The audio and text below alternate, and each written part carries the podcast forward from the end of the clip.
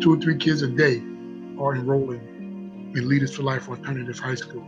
That says that there's a there's an issue. There's there's cause for concern. There's cause for us to look at what are we not doing and support these young people so they can stay in traditional public school. Um, I did a study back in 2016. There were 2,700, 26, 2,700 crimes committed, violent crimes committed in the city of Newark. 82% were done by young men or young people between the ages of 16 and 21. That coincides with the data of there are almost 7,000 young people between the ages of 16 and 21 who are disconnected from school. So if you're not in school, what are you out doing? You're out committing crimes. You're out getting involved in activities that you shouldn't be involved in, illegal activities. So we have to do a better job citywide. We have to do a better job, you know, district-wise. Even nonprofits have to do a better job to find out where these kids are, reconnect them, re-engage them, and get them some services. Hey, Keith here from Black Men Speak. We are kicking off season two of the podcast. I hope you guys had a great start to the new year. Um, we are just so excited to talk to Coach Altarik White. He's one of my frat brothers. He's a Newark, New Jersey football legend, and he's founder of Leaders for Life, which started as a nonprofit peer leadership program, and now it's an alternative high school that gives students an opportunity to get their diploma. In this episode, we talk about his days as a football player and how he led Weequahic High School football team to its first and last state championship. Because it's National Mentoring Month, we talk about how we need more men to pour into these young people because he is seeing two to three kids a day come to his school for help. And that's during COVID. Let's kick off the show. Brother Altarik, welcome. Glad that you're here tonight. You know, I'm really excited that you're kicking off this second uh, second season. You know, because you know we we knew each other on the gridiron when I was at Play It Smart, but to hear more about what it was like when you were in high school, you know, being a football star, because you know I know you mm-hmm. probably didn't get to share that as much with your, you know, with the with the team because it was all about discipline back then. Yeah. So so let's go quickly back to you know 1989. So you were basically you know football star for Malcolm X Shabazz High School. So, what was it like for you at that time growing up? So we can go back. Let's go back even further than that. Uh, you know, I was, you know, I've been playing football, and actually, a lot of people don't know this, but baseball is actually my best sport. Uh, okay, I was, wow.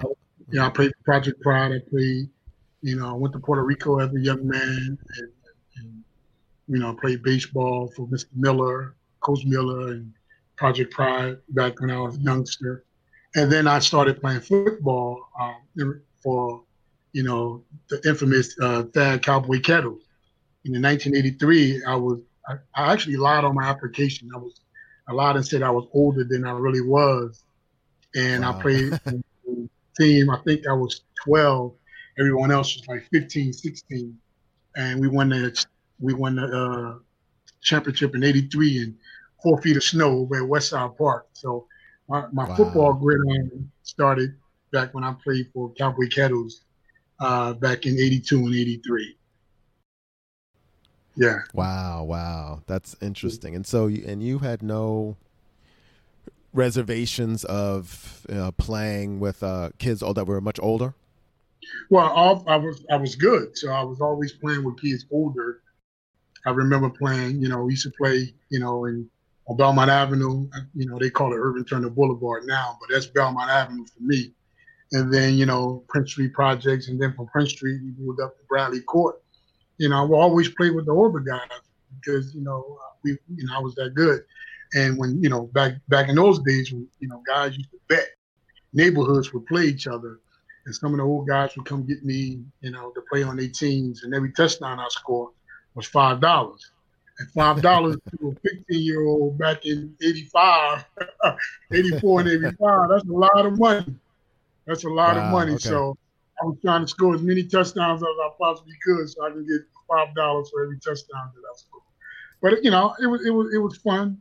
I had a great time and I got a chance to meet some some great men that helped shape my life and helped shape the man I became. Uh, my father wasn't around at the time. Uh, you know, my mother was, you know, doing her thing, trying to raise four big boys. So, you know, you know, I had an opportunity, had a lot of opportunity to be outside in the neighborhood, in the streets.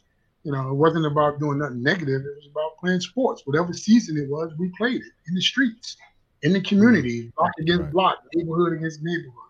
So some some fun times.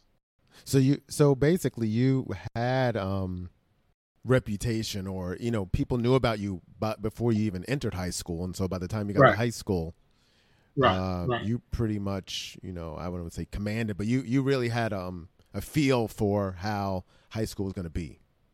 Yeah yeah because uh, growing up down the hill you know down the hill belmont, belmont avenue ridgewood avenue johnston avenue called that down the hill near shabazz and and as a younger as a as a small kid we used to hear the band playing and and you know you know me and my crew we would actually go over into Shabazz and watch the and, and, and watch the uh, the high school guys you know practice then. And and back then we used to walk Shabazz to Weequahic Park and I was one of the guys that used to carry some of the older guys' equipment. So you know at a younger age I knew I was going to be a bulldog. I knew I was going to go to Shabazz. I knew you know I knew all the songs. I knew the tradition. I knew the history um, of Malcolm X Shabazz. You know, it, it, it, was just a matter of, of couldn't wait to get there. You know, and conversely, we moved from Prince Street, from Belmont Avenue, Prince Street up to Bradley Court, and my mother actually transferred me to West Side my freshman year. So I was in West Side. Man, I tore that place up trying to get out of there. uh, Mr. Potts, my, I, I love him to death. I hope he's resting now. But Mr. Potts became a good friend and Mr. Pelosi was the vice principal. And and they knew what I was trying to do. I was trying to get put out of Shabazz. So I mean, try to get put out of West Side so I can make it back down to Shabazz. And, and my mother got tired of the phone calls. She got tired of you know those guys calling. She said, "You got to find a way to get there on your own." So I used to walk from Bradley mm. Court to Malcolm X Shabazz. That's how bad I wanted to go there. And uh, and by that time, once I started playing football, you know, once I made the team, uh, coaches would come pick me up. Coach McCombs would come pick me up. So I walked maybe about a month, but then you know, Coach McCombs, they would uh, make sure I had a ride there uh, to and from school. Well, uh, hey, that's determination right there. And so uh, yeah. you graduated uh, from William Paterson, and you actually you actually lived the dream that a lot of our you know black male athletes strive for. So you got a chance to play in the NFL never actually played in the game, but I had an opportunity to to uh, be a part of the Miami Dolphins for a short stint, and it was you know was a dream come true. It was uh, prior to that, you know, the time I had at William Paterson was phenomenal. Again, I met people there who helped shape my life and helped provided me with mentorship and gave me an opportunity to be successful and and, and as on and off the field. Uh, uh, as a black man growing up without a father, being being coined this this this phenomenal athlete. I, mean, I was a phenomenal athlete, but having that much pressure on me at that time was very very difficult because you know you're bringing me from a city uh, where it was you know uh, it was a total different world mm. when I got on a college campus. You know, um, it was it was a hard adjustment and that's one of the things we do here at Leaders for Life is to provide. A, you got to understand something. I had not been on a college campus until my senior year of high school, which is basically too late. Mm-hmm. Um, so you know, I had you know I didn't know what to expect. Uh, no one in my family had been to college. No one talked about college. No one expected me to go to college. You know, uh, my high school coaches and you know, my, you know, uh, uh they were mentioning to me. They were telling me about you know getting prepared for college, but you know you have to prepare for college in elementary school. You don't prepare for college your senior year in high school, and that's one of the things we do here at Leaders for Life is prepare young people for college at an early age. Because if they don't see themselves being successful on a college campus, how can we expect for them to be prepared? So we we we take we take them as young as sixth grade on a college campus mm. to experience that and have the opportunity to visualize themselves being on a college campus, being successful. I don't want kids just to go to college. I want you to visualize yourself being successful on a college campus. And those are a lot of the things we do here at Leaders for Life is preparing young people to be yeah, able to do that. Yeah, we'll definitely get in more into that. But is that one of the reasons what caused you to stay more local? I'm not sure if you had other schools to choose from when you graduated, um, but the lack well, of knowledge. Well, my high school football coach, Dave McCombs, who, who I love to death, uh, he went to William Paterson. Okay. And, and he would talk about his experience up there, and he would talk about you know the friends he made, and he would you know uh, he, he even took me up to a game when I left North Carolina. I, I transferred to William Paterson because that, it was it was a no brainer that I was going to go to William Paterson. A lot of our guys from Newark, it was a connection between uh, Newark Public Schools and Montclair State.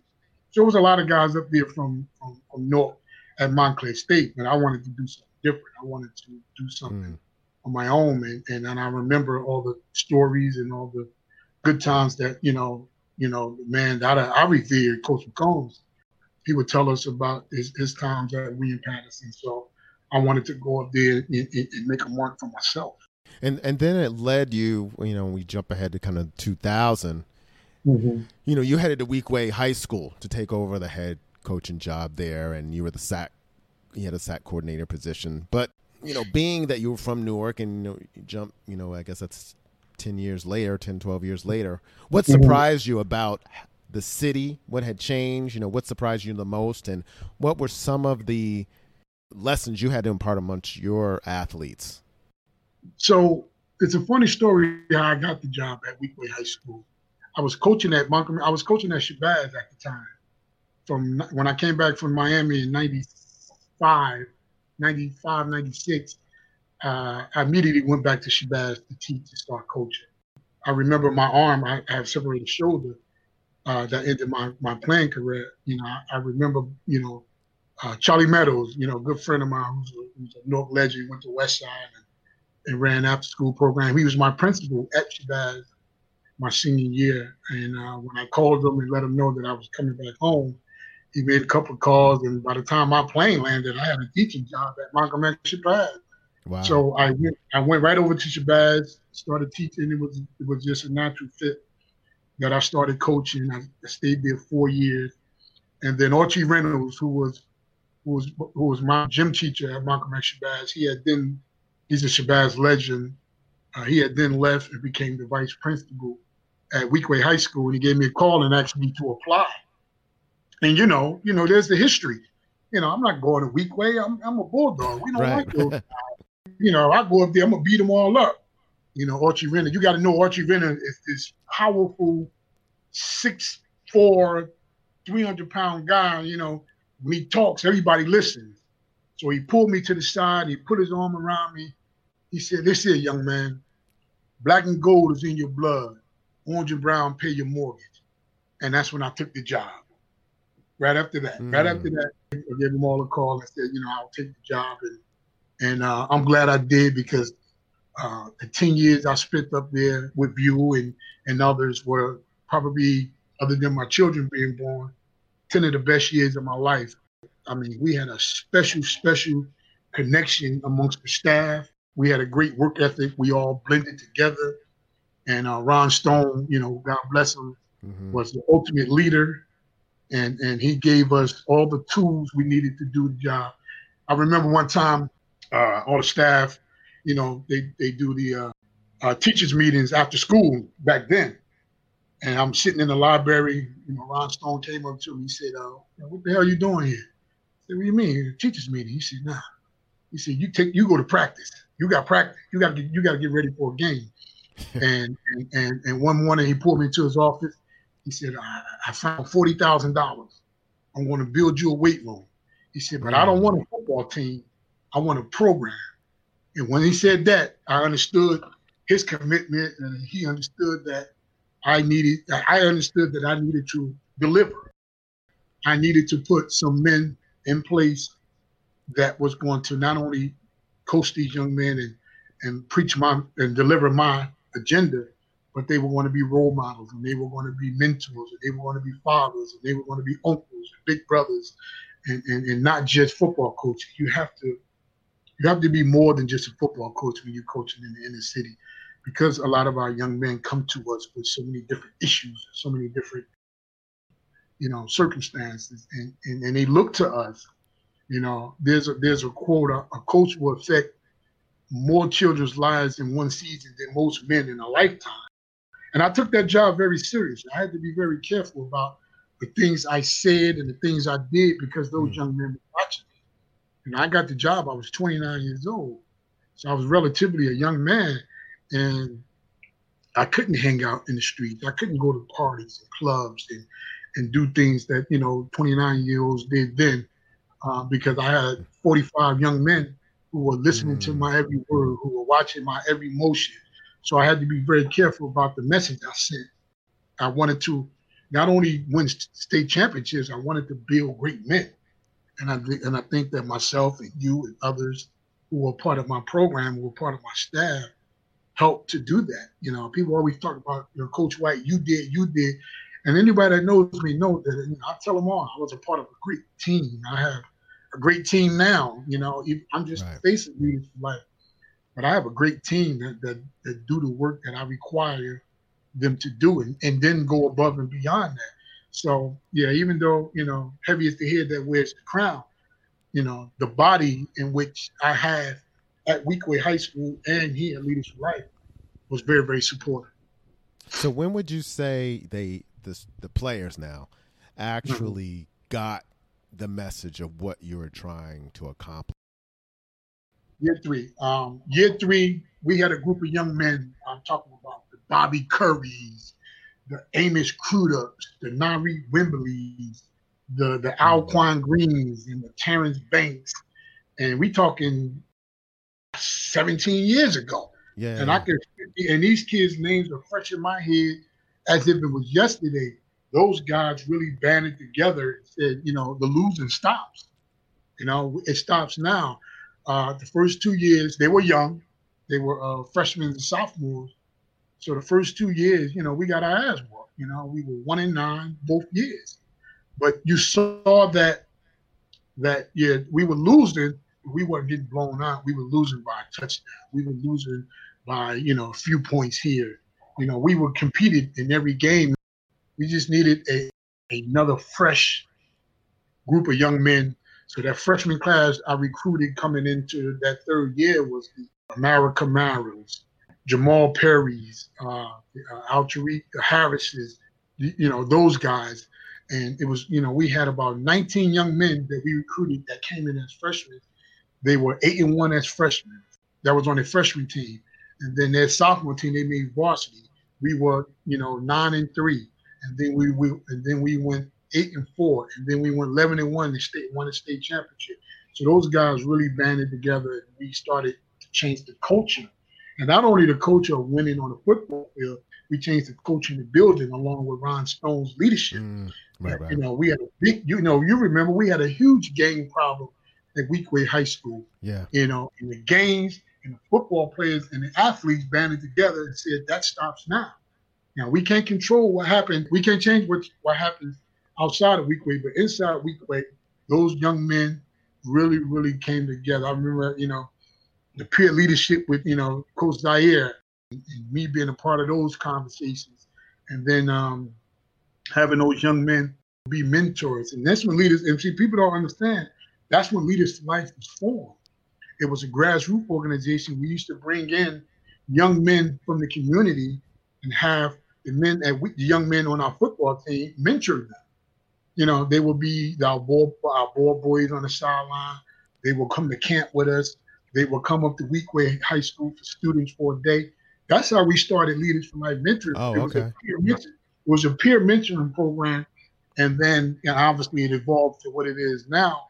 But uh, we we had the vision then. I would never have guessed that it would blow up to where it's blowing up now, and to where we are educating tens of thousands of young people. So in our after school program, we're, we're alternative high school now. We still have the mentoring piece, award winning after school program, and just a, a, just a community servant to this particular area. I mean, it's it's phenomenal, actually. Yeah, I'm glad I'm glad you mentioned it. I know we jumped ahead uh, a little bit to that, and the fact that it I didn't realize it was a peer led organization uh, that led to you opening. So Because I know you also dabbled a little bit in entrepreneurship as well, and from what I can remember, you were going to open. I think you were going to open a subway. We did. Uh, I mean, yeah, you did. Yeah. So you could have gone. You know, you could have opened, been a mo- subway mogul, but you felt you needed to do this. And what what was really the pull that had you uh, kind of o- create it into a nonprofit? I'll go back. Uh, guys like Autry Reynolds, Dave McCombs, uh, Coach Lucky up in West Ward, and a lot of other, you know, Coach Kettles, that, that Cowboy Kettles. Those are the men that that you know. Even when I got to college, Coach Gallagher, those are the men that poured into me. Those are the men that gave me an opportunity to be sitting here in front of you as a fraternity brother, as a proud fraternity brother, as a as a as a successful football player, as a successful football coach, as a businessman, as an entrepreneur, as a nonprofit leader, even when I was administrator at Malcolm Shabazz, because those men pour into me. I would be remiss if I didn't do the same for the young men that's coming behind me. So I'm just paying it forward. You know, mm. I'm just paying people back who've poured so much into me. You know, just think about how how much this this city would be if we had more men come back and not just come back with a check, come back with your time. You know, most of these young men, they need your time. They want to know that you care. They want to know that, you know, that you love them. They want to know that, you know, yeah, I, I may have done this, but, you know, can I can I continue to count on? You know, I give yeah, them tough yeah. love. You know, I, I will crack their head wide open. But I'll also give them a great big hug and kiss. With Yeah. You know, take them out to dinner. Spend some time with them. You know, talk to yeah. them. Be a part of them. Don't just run out the door when it's three o'clock. You know, I tell my teachers all the time, don't beat my kids out the door. You know, most of these kids want to stay there. An after school program is great if you have people that care about you. They get beat up so much in school, they get beat up so much at home. You need to find a place where they can feel safe, be themselves, talk, and be wanted and feel valued. And that's what we do here at Leaders for Life. We, we, we, we these kids have value here. And this is because of all of those men that poured into me. It's not nothing I created. I'm just paying people back that poured into me. That's great. And yeah. so, yeah, you did mention that you you have touched about ten, tens of thousands of people, but were there there's one one or two stories that you remember? So, as you know, I've lost several young men in my tenure with Newark Public Schools. You know, one in particular, Jamal Perry. Uh, he was my quarterback, uh, captain on my state championship team. He was murdered, and this is this is the one that that bothers me. This is the one that hurts because you know my my 18 year old daughter, uh, Jordan. I remember him uh, in my living room, rolling around on the on the floor, playing with her. She jumping off you know, in my in my living room with a sunken living room, she used to jump off the couch and he would catch her and they would roll around. This is a young man that I brought into my home and was a part of my family. Losing him hurt. Even to this day, just thinking about it, just talking about it. I have a lot of great memories that I can hold on to. I have a lot of great memories that I share from time to time.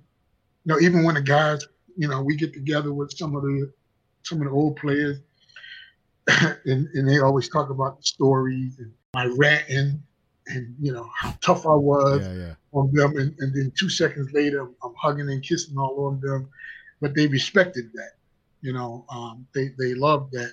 But Jamal was one of the ones that that always I'm going to carry that memory with me to the day I'm gone. Uh, just a great, great young man. He just got caught up in some of the ills of our city and just couldn't recover.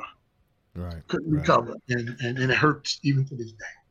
Yeah, sorry to hear that because I didn't. Yeah. I didn't realize. I didn't realize that. Um, you know, and uh, there's been you know others, and with the the role of the job um, of of mentoring. Let's kind of switch to that per se. What what would you say some of the obstacles that are out there, especially in our urban city, cities around mentoring and trying to support these young men and women? uh, getting people involved. You know, people sign up all the time. They get a moment where, you know, they want to help out. You know, because of the climate we live in, there's a legal side that must take place with background checks and things of that mm. nature. Just people's commitment. You know, if, if more men, if more men can be involved, um, study shows that you know, you know, 68% of black men are involved in their children's life. You know, society only talk about the other 32% that's not there. There are some opportunities for us to go outside our families and support some of those young young people that need guidance, that need you know you know just spend a little time with them. You know, it's okay to spend some uh, or come to a mentoring organization where you donate a check, but oftentimes, and I'm gonna tell you, you know, we we love the checks, but your time is, is more valuable when you talk about our young African American young men, because I'm a firm believer of what they see is what they'll be.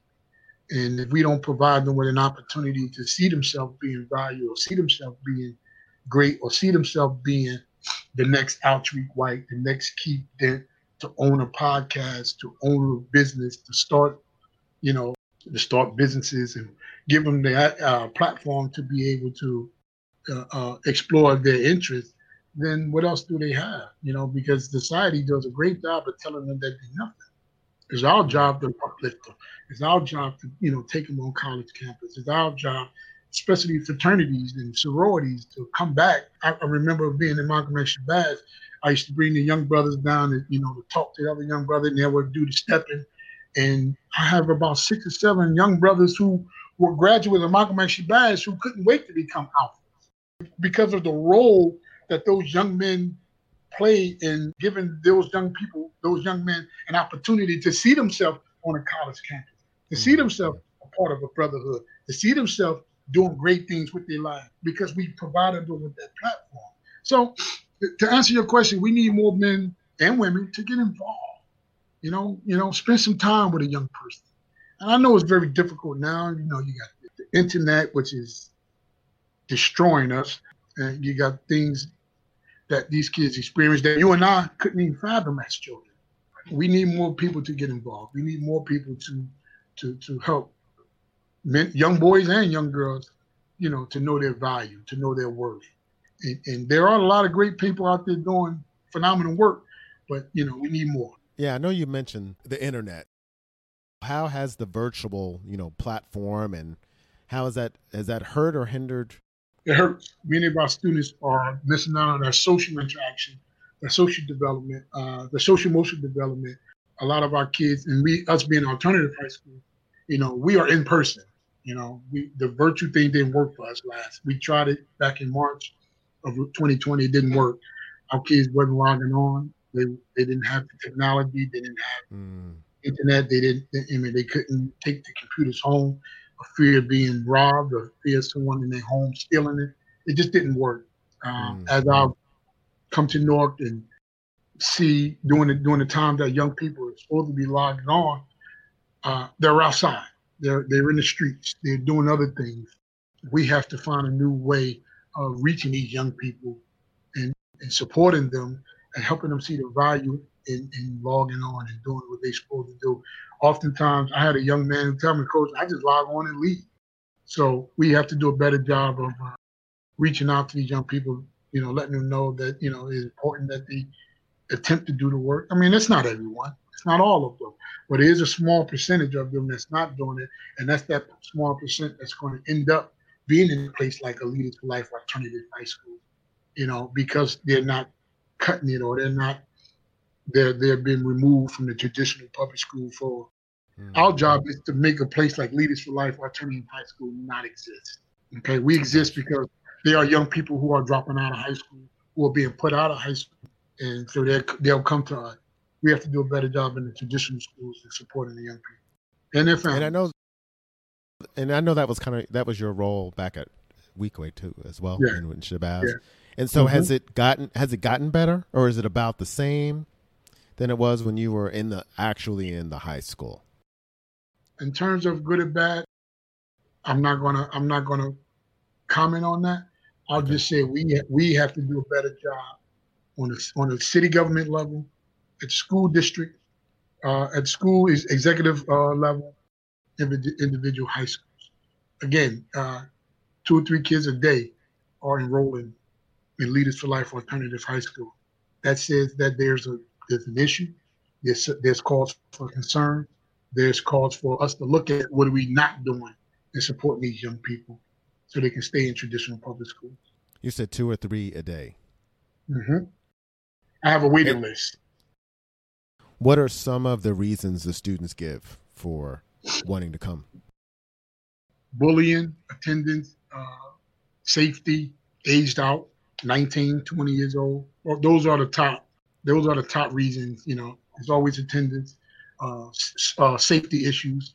I just don't feel safe. Age out. And, and as then, an alternative high school, is there an attendance requirement that they? Right. So I'm glad you asked me that. We don't have an attendance issue. I mean, you have some kids who who who push the envelope, but I show up at your house. I, I'll go pick you up. Just the other day, you know, I wouldn't pour water on a kid. Get your ass up. You're supposed to be at school. And that kid has not missed a day since then. Again, they're, they're, we're not connecting with them on a personal level to make sure that they have an op- ability or an opportunity to say, I trust this person. I believe in this person. So I'm going to show up for school. I'm going to uh, do the necessary things I need in order to get better. Now, does that work for everybody? Absolutely not. But we have to find, you know, other avenues and other you know, alternative to reach each individual kid so they can continue to come to school. I mean, we've been open uh, four years. We've graduated 140 young people between the age of 16 and 24. Hell, we had a 54 year old coming here, 54, 48, couple of 50, couple of 49 year olds. So, you know, we our doors open for anyone that wants to better themselves and complete their uh, high school uh, high school to get their high school diploma. So but we primarily work with young people between the age of 16 and 20. What what was that experience like, especially for the young kids when they saw the older students in the class with them? It's different. Um, we kind of keep those guys together. Oh, I, I wouldn't put, I wouldn't put them in there with a young person. Uh, we did a lot of independent study with them. Oh, I see. Uh, even I did some tutoring at night. I did some tutoring on Saturday with those individuals. You know, me, I make a joke about it. I tell them, hey, this guy was a senior when I was in high school. So, you know, I try to make it fun. I try to make it interactive. But, uh, you know, let them know. And it, it, it really should be an inspiration for those people because it's never too late. You know, it's never too late to, to better yourself. And, you know, we just happy that we have a, a space where people can come in the community, in the neighborhood, the neighborhood which I grew up in, and uh, they can come and say, you know what, you know, it just didn't work for me at this particular school, but it's working for me here. And that must really, I guess, do your heart good because you you serve as an outlet and a support for students that if they didn't have leaders for life, who knows where they would be. Right, right. So, and again, and this is what I preach to my staff about uh, being supportive and you know, non-judgmental. Uh, people come in here, especially you know guys that are, you know, 40s and 50s. They don't they don't want to be looked at as you know being judged. You know, we have an opportunity to help this person. Uh, we have an opportunity to support this person and bettering themselves. So let's do it. Their reasoning for not having a high school diploma is not a part of the orientation. Okay. We're very supportive. We're very, you know, and I treat them just like I treat the other. If you don't come to school, I'm gonna call you too. I'm gonna show up at your job. I'm gonna show up at your house. You signed on. Your commitment is to get your high school diploma. How can I help support you? We cannot support you. We'll help you do that if you're not here. So That's you know, they get the, they get the same orientation as as a 19, 20 year old. But you know, of course, you know, there's a little different circumstances. Some work. Yeah, right. Um, you know, these are family people, so you know, we give them a little leeway. But you know, when we do independent study with them, they're required to do the work just like everyone else. For people that may be in the just the greater Newark community that may not have heard about you know the program, some things that they could do to show support. Now, obviously, again, you know, financial support is always great. But if you have a story, and you have a, an opportunity, a business, and you have a skill set, and you would like to share, just let us know. We can schedule for a workshop to come in and talk to talk to our young people about your journey, about your your your your path to where you are. Uh, financial support is always great. You know, we you know we have people calling me all the time. You know, coach, I got a couple dollars. I want to sponsor lunch. You know, coach, I got a couple dollars. You know, I want to want to drop it off to you because you know we see what you're doing. We, we we love what you're doing, and you know we get those calls all the time. You know our doors are always open. We'd love for people to come in and share their share their journey, share their passion. We never proclaim to have all the answers. What I do is I connect the dots. The greatest job of a head coach. I'll tell you one thing. When I was coach, I'm the smartest person in the room. That's the dumb room. My job is to get people around me that are smarter than me, that are more connected than I am, so I can, you know, use them as resources for my young people.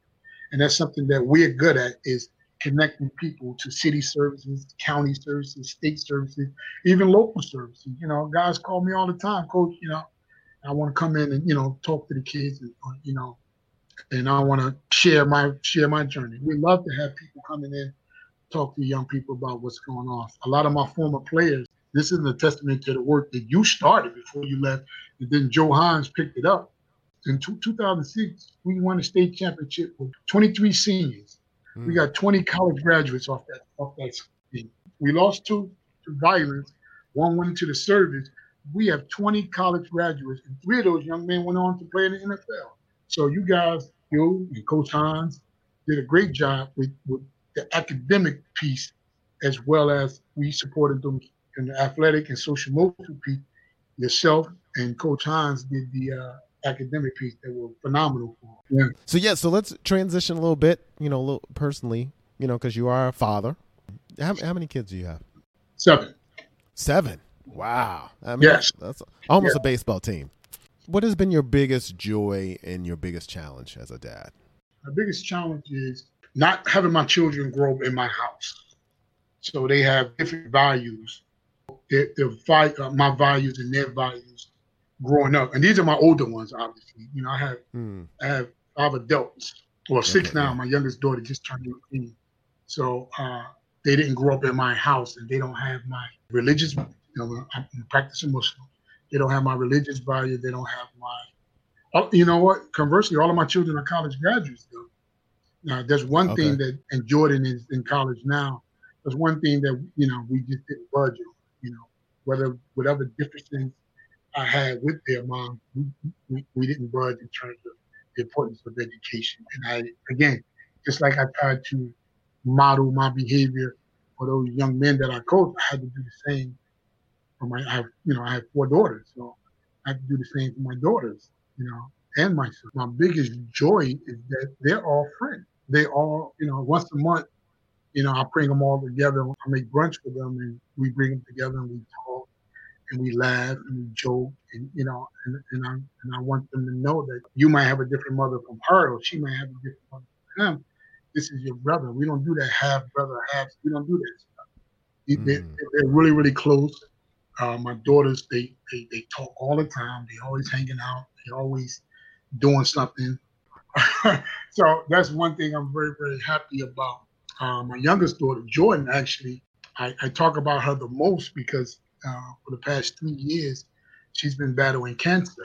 She's been through so much in terms of chemotherapy, radiation, surgeries. She's just a phenomenal, a phenomenally strong young lady. Um, you know, she was a cheerleader. She would go to treatment all week. You know, I don't people people understand how chemotherapy is poison. They're poisoning the cancer cells in your body, and it would do a number on her. She was a cheerleader, so every Friday night she would say, Doc, you know, we got to finish this up. I got to cheer tonight.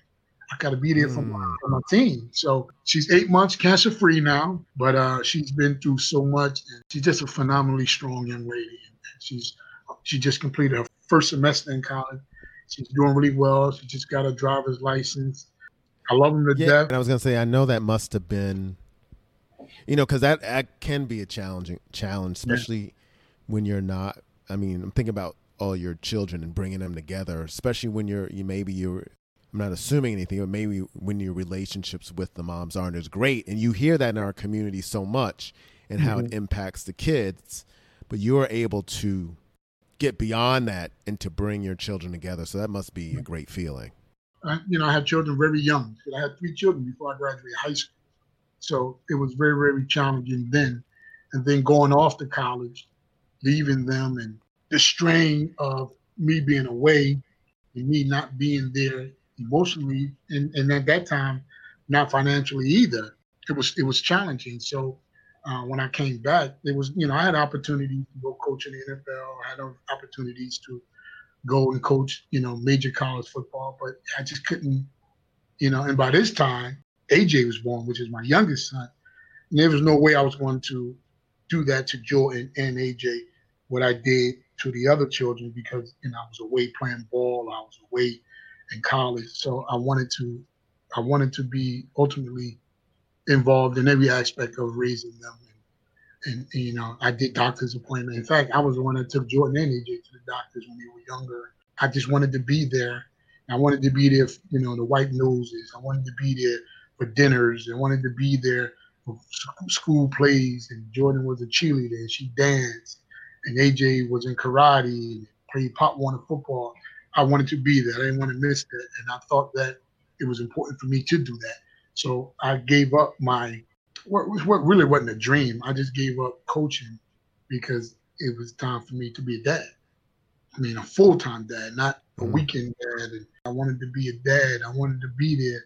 Ain't nobody ever gonna break Jordan Hart because I cracked the joke inside his head. but I wanted to be there when she do talk. Wanted wanted to talk about dating. I want to be there when AJ has a question about girls or my son DeAndre, his knucklehead. I wanted to be there for them to to make sure that they understand that yeah, dad does a lot of different things for a lot of different people, but he's still my dad and he's there for me. And so just to you as an individual, you know, black man, what's on your mind? What concerns do you have in 2021?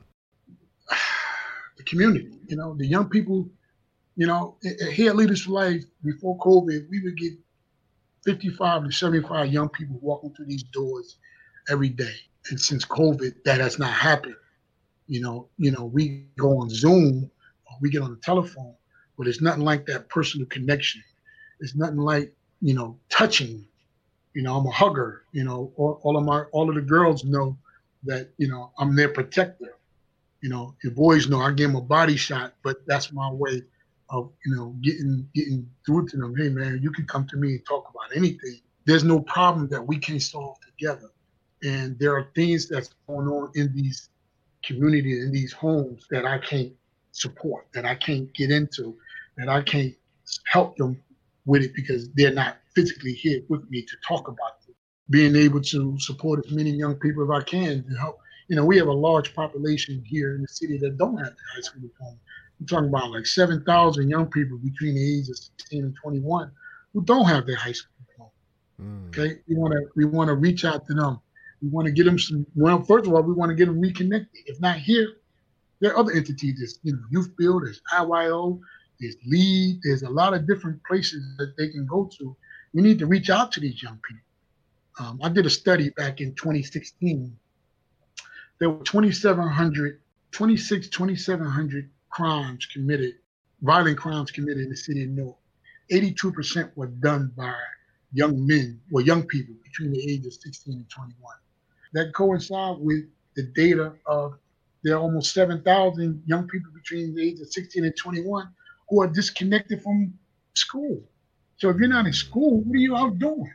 You're out committing crimes. You're out getting involved in activities that you shouldn't be involved in, illegal activities. So we have to do a better job citywide. We have to do a better job, you know, district-wise. Even nonprofits have to do a better job to find out where these kids are, reconnect them, re-engage them, and get them some services. Um, uh, so 2021, we want to continue to grow Leaders for Life, and that can mean a, a, number of different things. We can grow financially, we can grow, you know, volunteer, volunteers, we can grow programmatically, we can grow in areas where we can support more people coming through these doors, so we can support them. In terms of if you come in one way, we want to exit you much better than how you were when you came that can mean a lot of different things that we don't have the time to get into. Right, but you, right, we want to make sure that you, when you leave here, you're all supported. Guys call me all the time, coach. I just want to reach out, tell you, tell you I respect you and I love you, and you know I'm doing well. And I get a lot of those calls, but I also get a lot of those calls saying that a lot of kids has been involved in some illegal activity. We've lost a lot of kids. I mean, in my 27 years, I've, I've lost maybe 70 young people to gun violence, mm. and that's and that's too many. I mean, you losing one is too many, but 70? Wow. It's, it's a lot. Yeah. Well, I want to thank you for coming on tonight, and it's a it's been very important that you know, for it being National Mentoring Month, we need to think about how we can support our local communities, especially like Newark, East Orange, Orange, and support our young people because with COVID out there, they they're lacking the the necessary touch that they need. So I I applaud you for.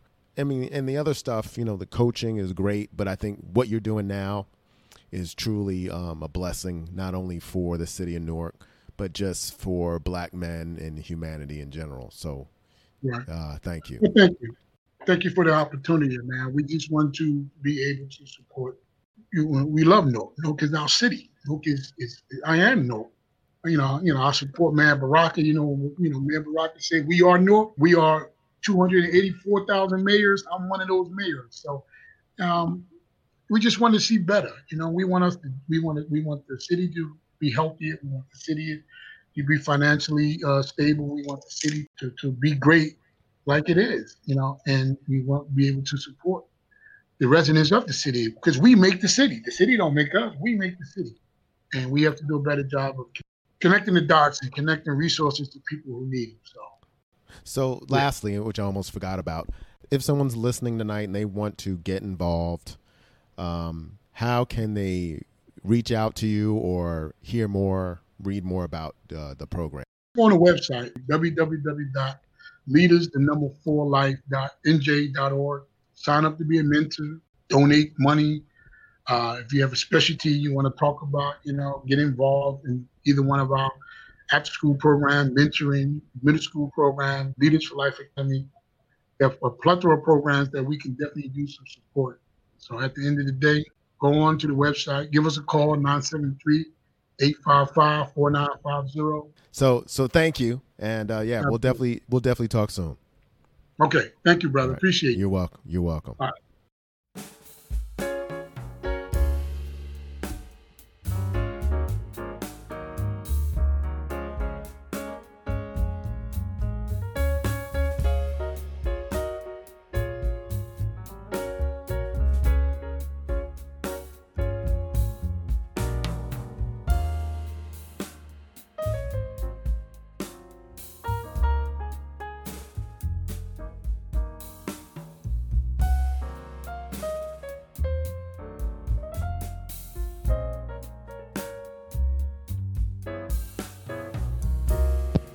Thanks, Coach White.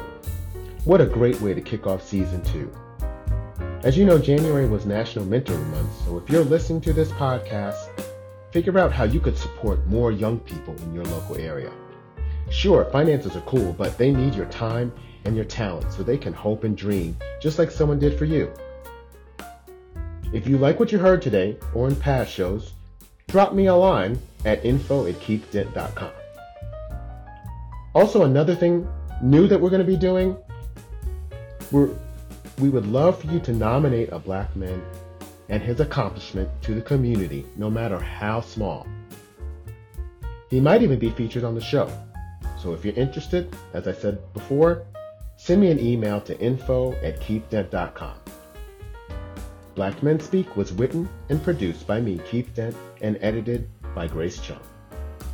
And like we always do, we end the show with a quote and this one comes from Denzel Washington. Show me a successful individual, and I'll show you someone who had a real positive influences in his or her life. I don't care what you do for a living. If you do it well, I'm sure there was someone cheering you on or showing you the way, a mentor. Thank you, and we'll see you next time on the Black Men Speak podcast. Peace.